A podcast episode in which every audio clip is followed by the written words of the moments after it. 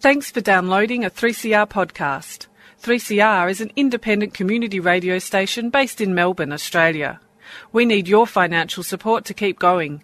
Go to www.3cr.org.au for more information and to donate online. Now stay tuned for your 3CR podcast. I'm listening to Radical Philosophy on Radio 3CR 855 on your AM dial. I'm Marcia Barron at Indiana University. Like some food for thought? Tune in to Radical Philosophy with discussions on freedom, happiness, knowledge, evil, and rational argument. With words from Midgley, Caputi, Adams, Stewart, Wolf, and Hagengruber. Let's get radical about philosophy.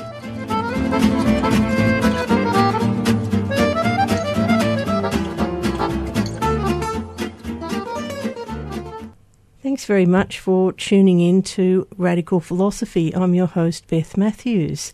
Today on the program, I'm going to be speaking with Professor Lydia Goehr about the philosophy of music. Welcome to the program.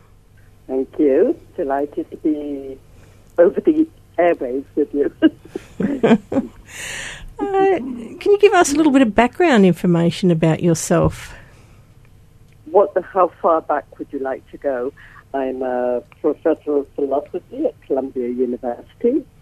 I've been in America. As you can hear, I have an English accent.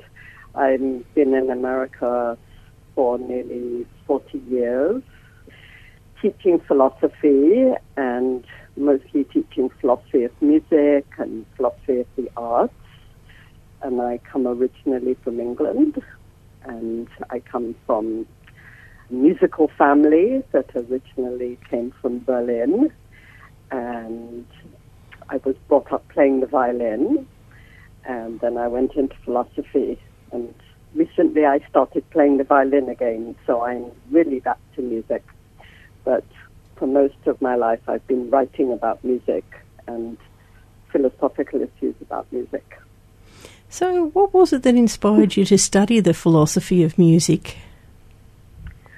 Well, at the beginning, I was very interested in metaphysics and quite traditional questions. What is questions? And I, someone advised me to think about music because of my musical background, and uh, and I read one book by Roman Ingarden on the nature of the musical work, and that sort of set me off on a long journey during my undergraduate years and then my graduate training. And I ended up writing a thesis on the musical work. But while I was writing the thesis, I underwent a sort of radical philosophical shift of interest and argued vehemently, strongly against Anglo-American approaches, so-called analytic approaches to thinking about musical works and became much more of a historical thinker, a social thinker, and ended up with a quite um, apparently seemingly radical thesis that people had not thought about music in terms of works until relatively late. I marked it around the period of Beethoven, and that meant, and this was my famously provocative sentence, that Bach had not had the idea of a musical work in mind when he was composing his many compositions, and that particular claim sort of sent me off on a career um, of defending myself, um, and it's uh, the rest is history in a way. I, I didn't actually ever intend to do philosophy of music as such. Uh, that was not my idea. I was always interested in philosophy and found that music was a particularly good example for thinking about many philosophical issues. And so I'm not even sure I'd say I'm a philosopher of music I'm rather try to be a philosopher who uses music in its many dimensions to think about philosophical issues and mostly nowadays social and political issues. So that's that's pretty much the trajectory of my life in the philosophy of music. So, what is music?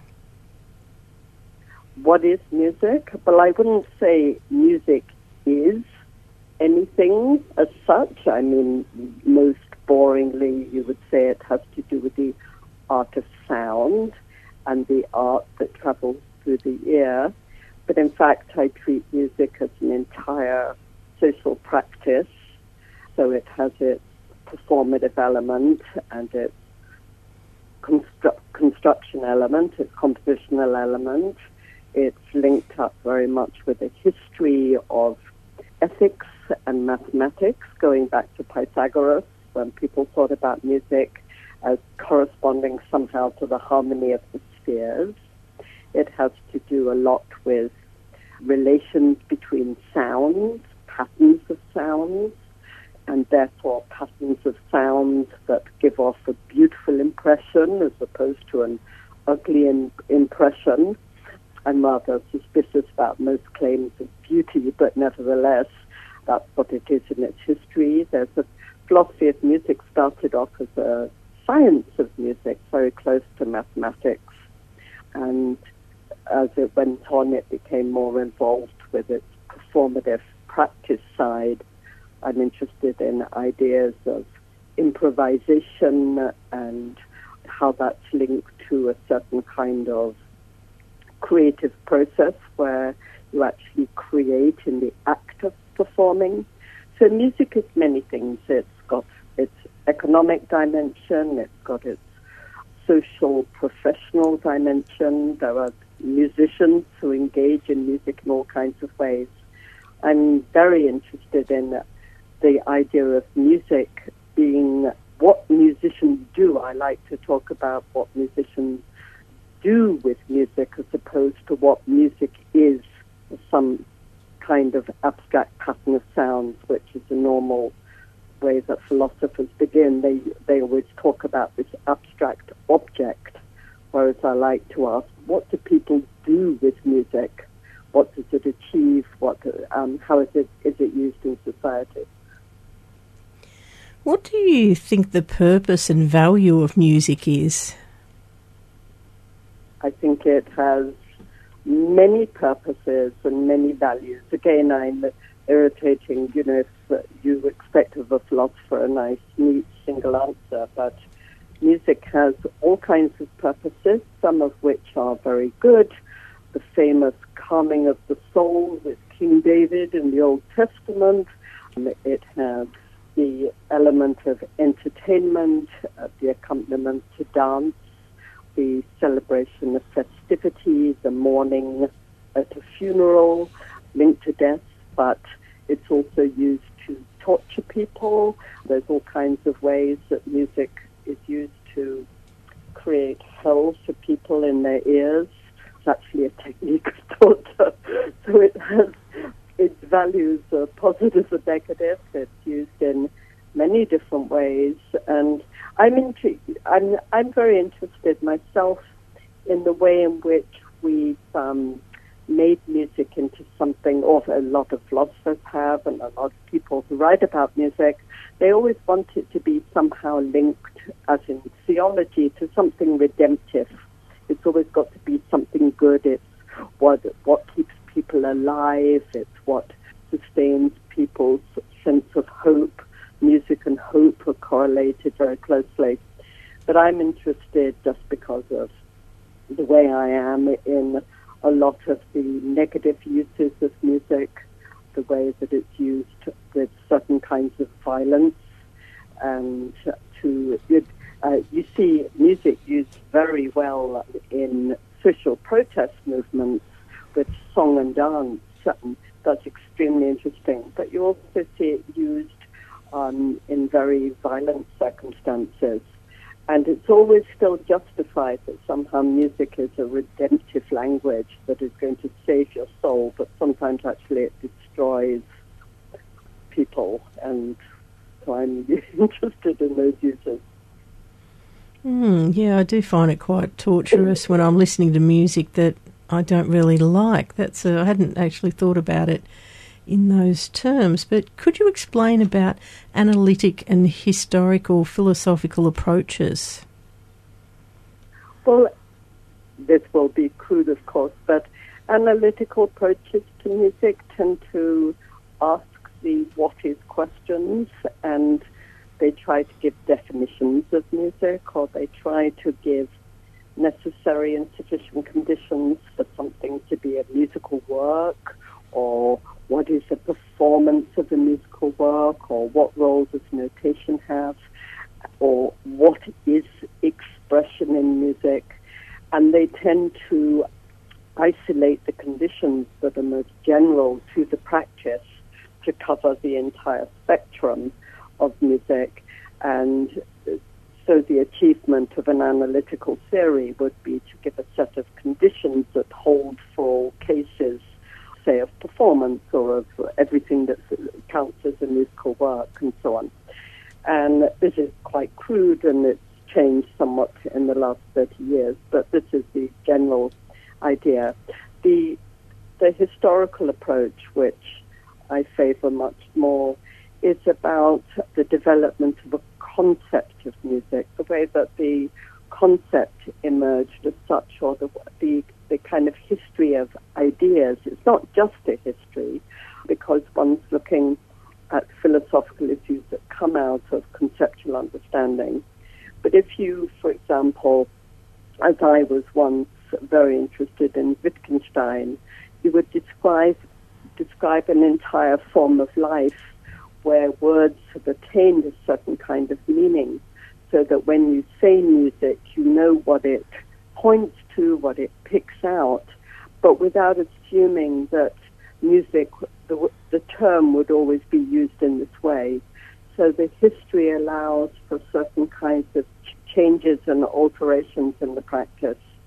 And I much prefer that kind of account. When I hear a particular piece of music, it can really take me back in time to a place where I first heard it or remember listening to it for the first time with friends. Uh, what other emotions does music ev- evoke in people? Well, of course, and it uh, should be clear by now, I'm going to say it evokes every sort of emotion.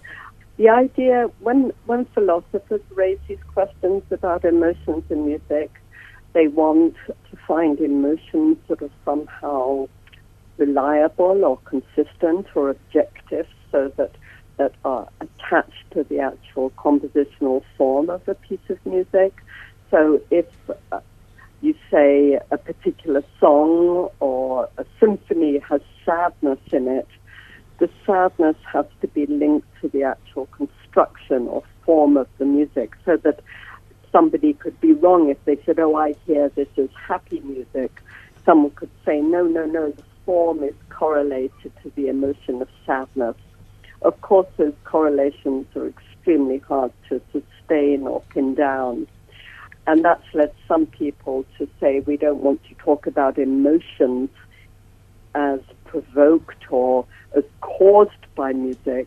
We're not talking about the emotions in, in people. What we want to talk about is the expressive capacities that are actually inside the music. And that's also very difficult to work out, but it preoccupies many, many philosophers and of music and much of their time. I don't particularly like the subject myself. If I think about emotions, I like to think about, I'm more interested in how artworks in general, not just music, but artworks in general, have the capacity to change our moods or change our mind. Most interestingly, how things change our mind. One of the philosophical projects is to that people get stuck in their ways. You know, they respond politically in the same way to the same ideas. They have this sort of liking for something, you know. So if you like spinach, how do you change someone's mind about spinach and get them to dislike it if they liked it or and so on. And I find thinking about music and art as a way of changing one's emotions or changing one, one's mood to be a more interesting approach to the subject. So, for example, if you're really taken by a national anthem and it leads you to be nationalist or um, whatever, committed to your country, that can be a good thing, I guess, and often it can be a really bad thing. And how do you snap people out of that sort of immediate response to a national anthem so that they don't get up and, you know, wave their flags every time they hear it? And it's that sort of, again, that change of mind, that change of mood, change of emotion that I, I investigate more and think is a more interesting approach. You're listening to Radical Philosophy on Radio 3CR, 855 on your AM dial, and I'm speaking with Professor Lydia Goehr about Yeah. the philosophy of music. Do you think that there's just one single interpretation of music, or is there multiple acceptable interpretations? I think that there are, that as a matter of fact, of course, there are multiple interpretations. It depends what you mean by an interpretation.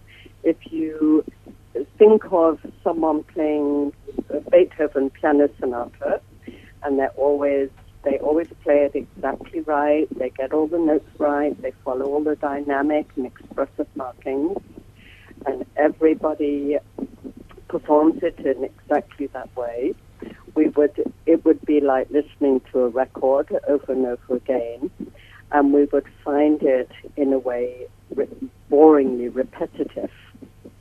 So if multiple interpretation means that each performer, good performer, who has a responsibility to get the basic notes right and so on, a, a responsible performer brings something new to how a, a work of music sounds, a sonata sounds, then we regard that as exciting and we want that. So even though um, there's an enormous debate about what it means to have an adequate interpretation or get it something right and so on, then the demand is sort of like reading a dialogue by Plato. It would be really boring if we were still reading it as we were reading it a thousand years ago.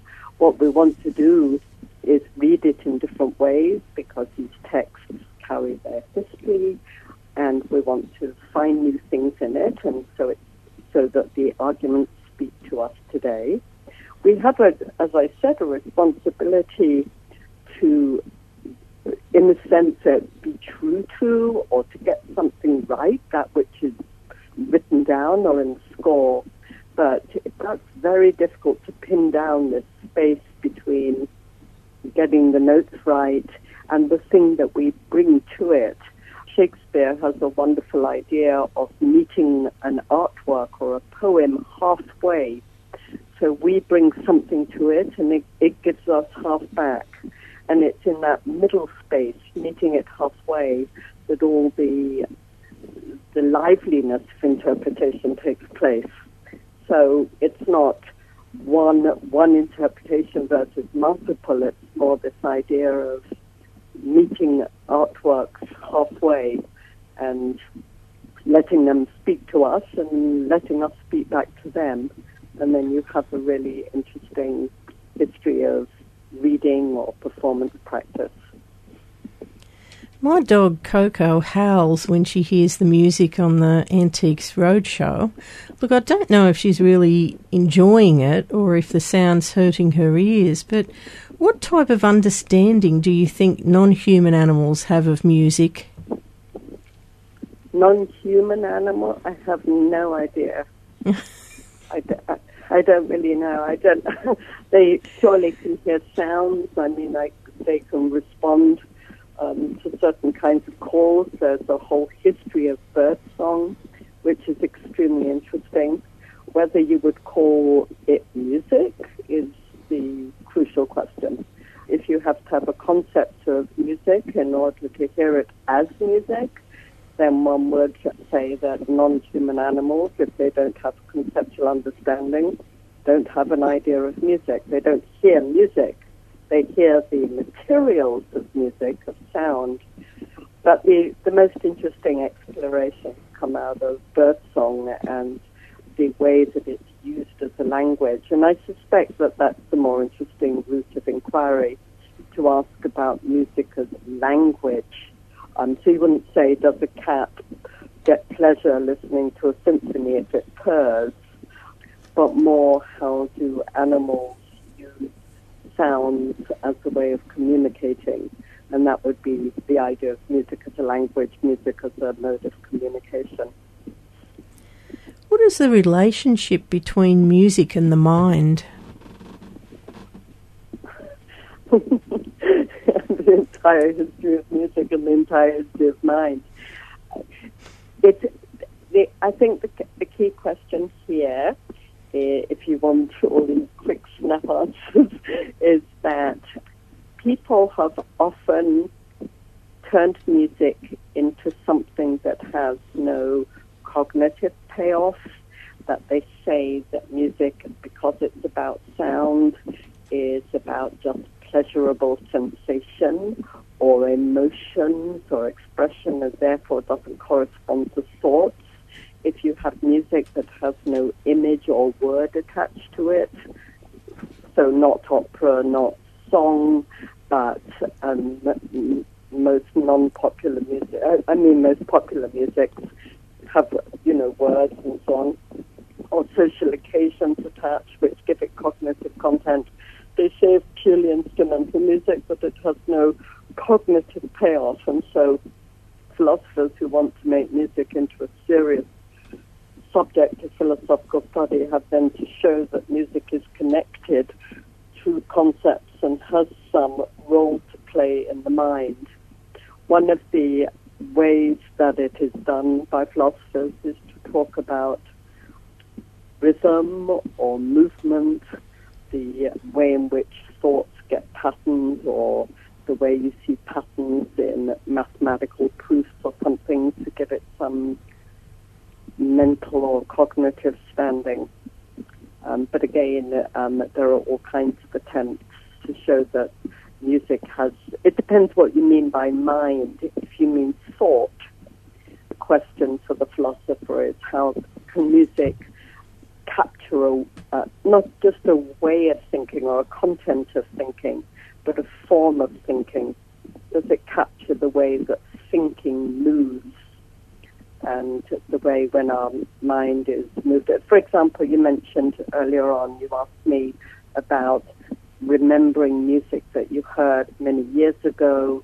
How does music co- correspond to the unconscious or to modes of memory or remembrance? How come we can remember songs that we heard as children? How does that repetition of a song work in the mind and what does it contribute to the idea of the continuity of consciousness, the way that we feel ourselves linked to our past. I, I feel this very strongly at the moment because having recently retaken up the violin, I feel as if I'm reliving my whole childhood when I practiced my violin every day. And this this is really interesting to me because I'm now learning as a very educated adult, where before I learned as a child, and the whole way of learning how to be musical on the violin and how to play and how to use rhythm and pitch and so on are completely different projects. But all the time I'm unlearning my childhood, the way that I learned when I was a child, and having to relearn it all again. And it's completely fascinating.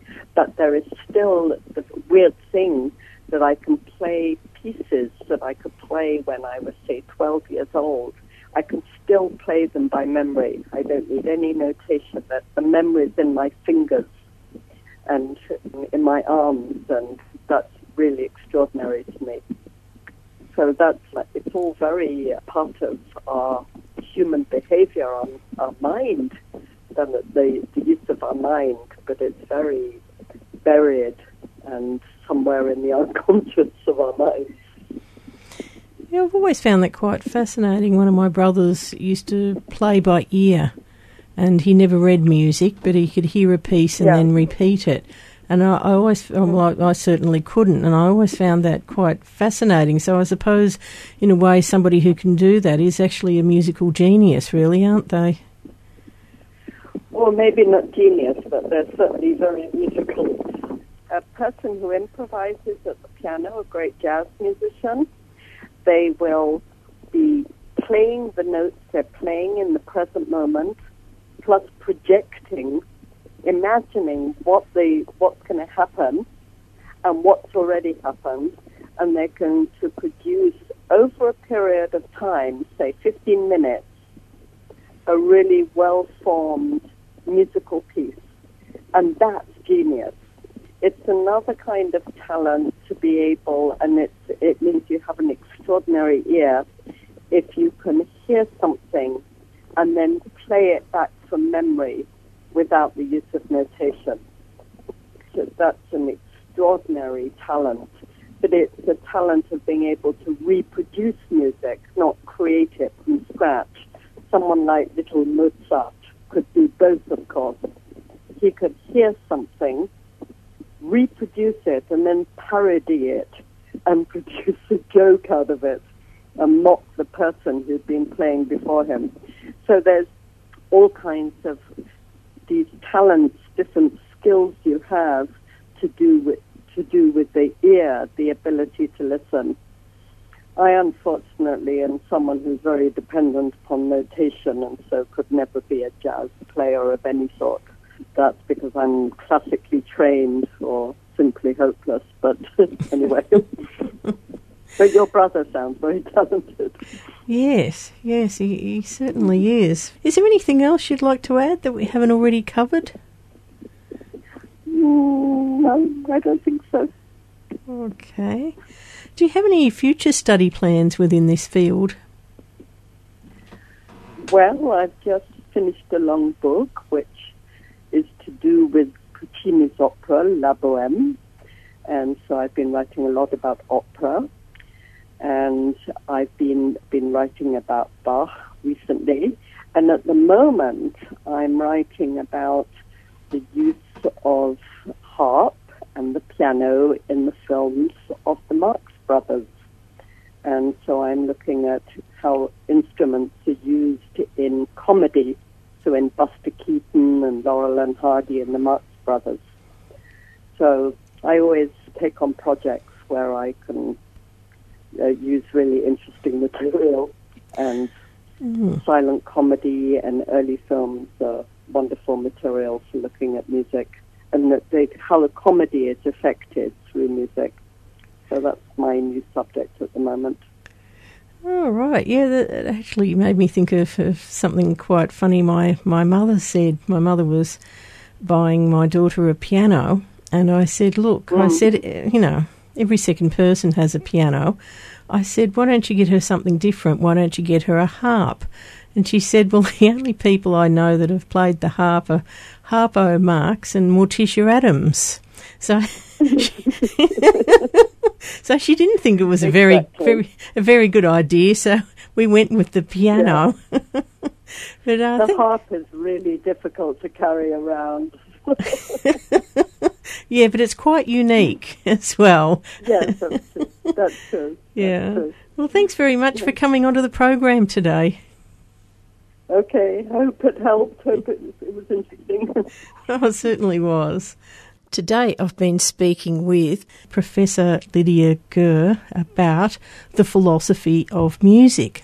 Hope you've enjoyed the program. I've certainly enjoyed your company.